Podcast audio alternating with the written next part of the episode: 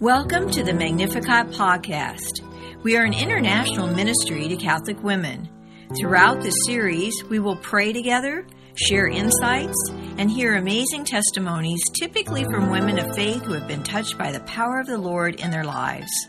This is a decidedly Catholic podcast, and in this series, you will hopefully learn more about the Catholic faith, God, the Blessed Mother, and much more. Thanks so much for joining us. Now let's listen to a great program.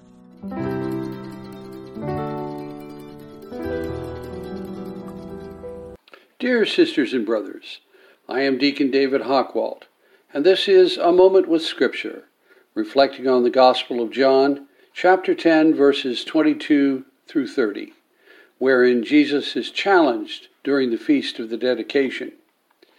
In this Gospel, John is very specific about the setting. It is the Feast of the Dedication taking place in Jerusalem.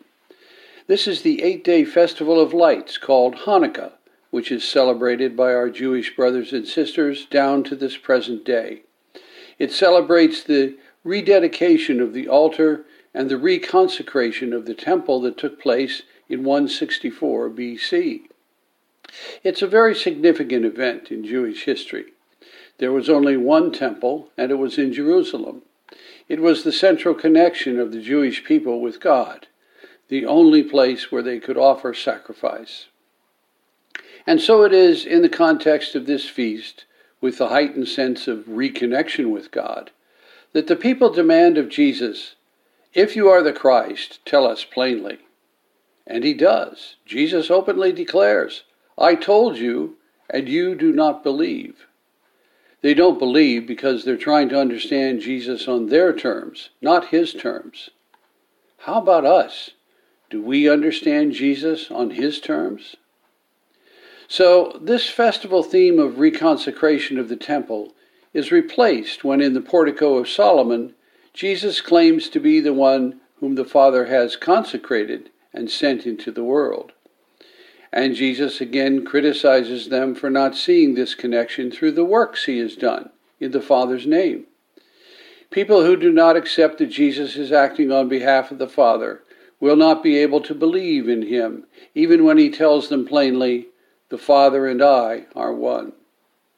But for those who do believe, this gospel offers wonderful hope. Those who believe hear his voice, spoken through the scriptures. Those who believe not only hear but follow him, putting his teaching into action in their daily lives. Those who believe develop a personal relationship with Jesus. And here's the absolute best part Jesus knows who we are. He gives us eternal life, and we shall never perish. It doesn't get much plainer than that.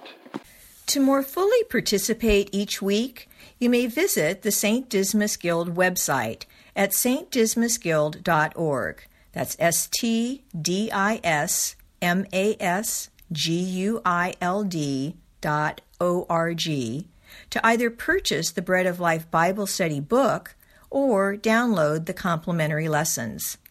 In 1989, Deacon Ken and Marie Finn began this prison, pro life, and pro family ministry to remind us that the Paraclete, the Holy Spirit, whom the Father will send in my name, will instruct you in everything and remind you of all that I have told you. John 14, verse 26. God bless. Thanks so much for listening to this Magnificat podcast.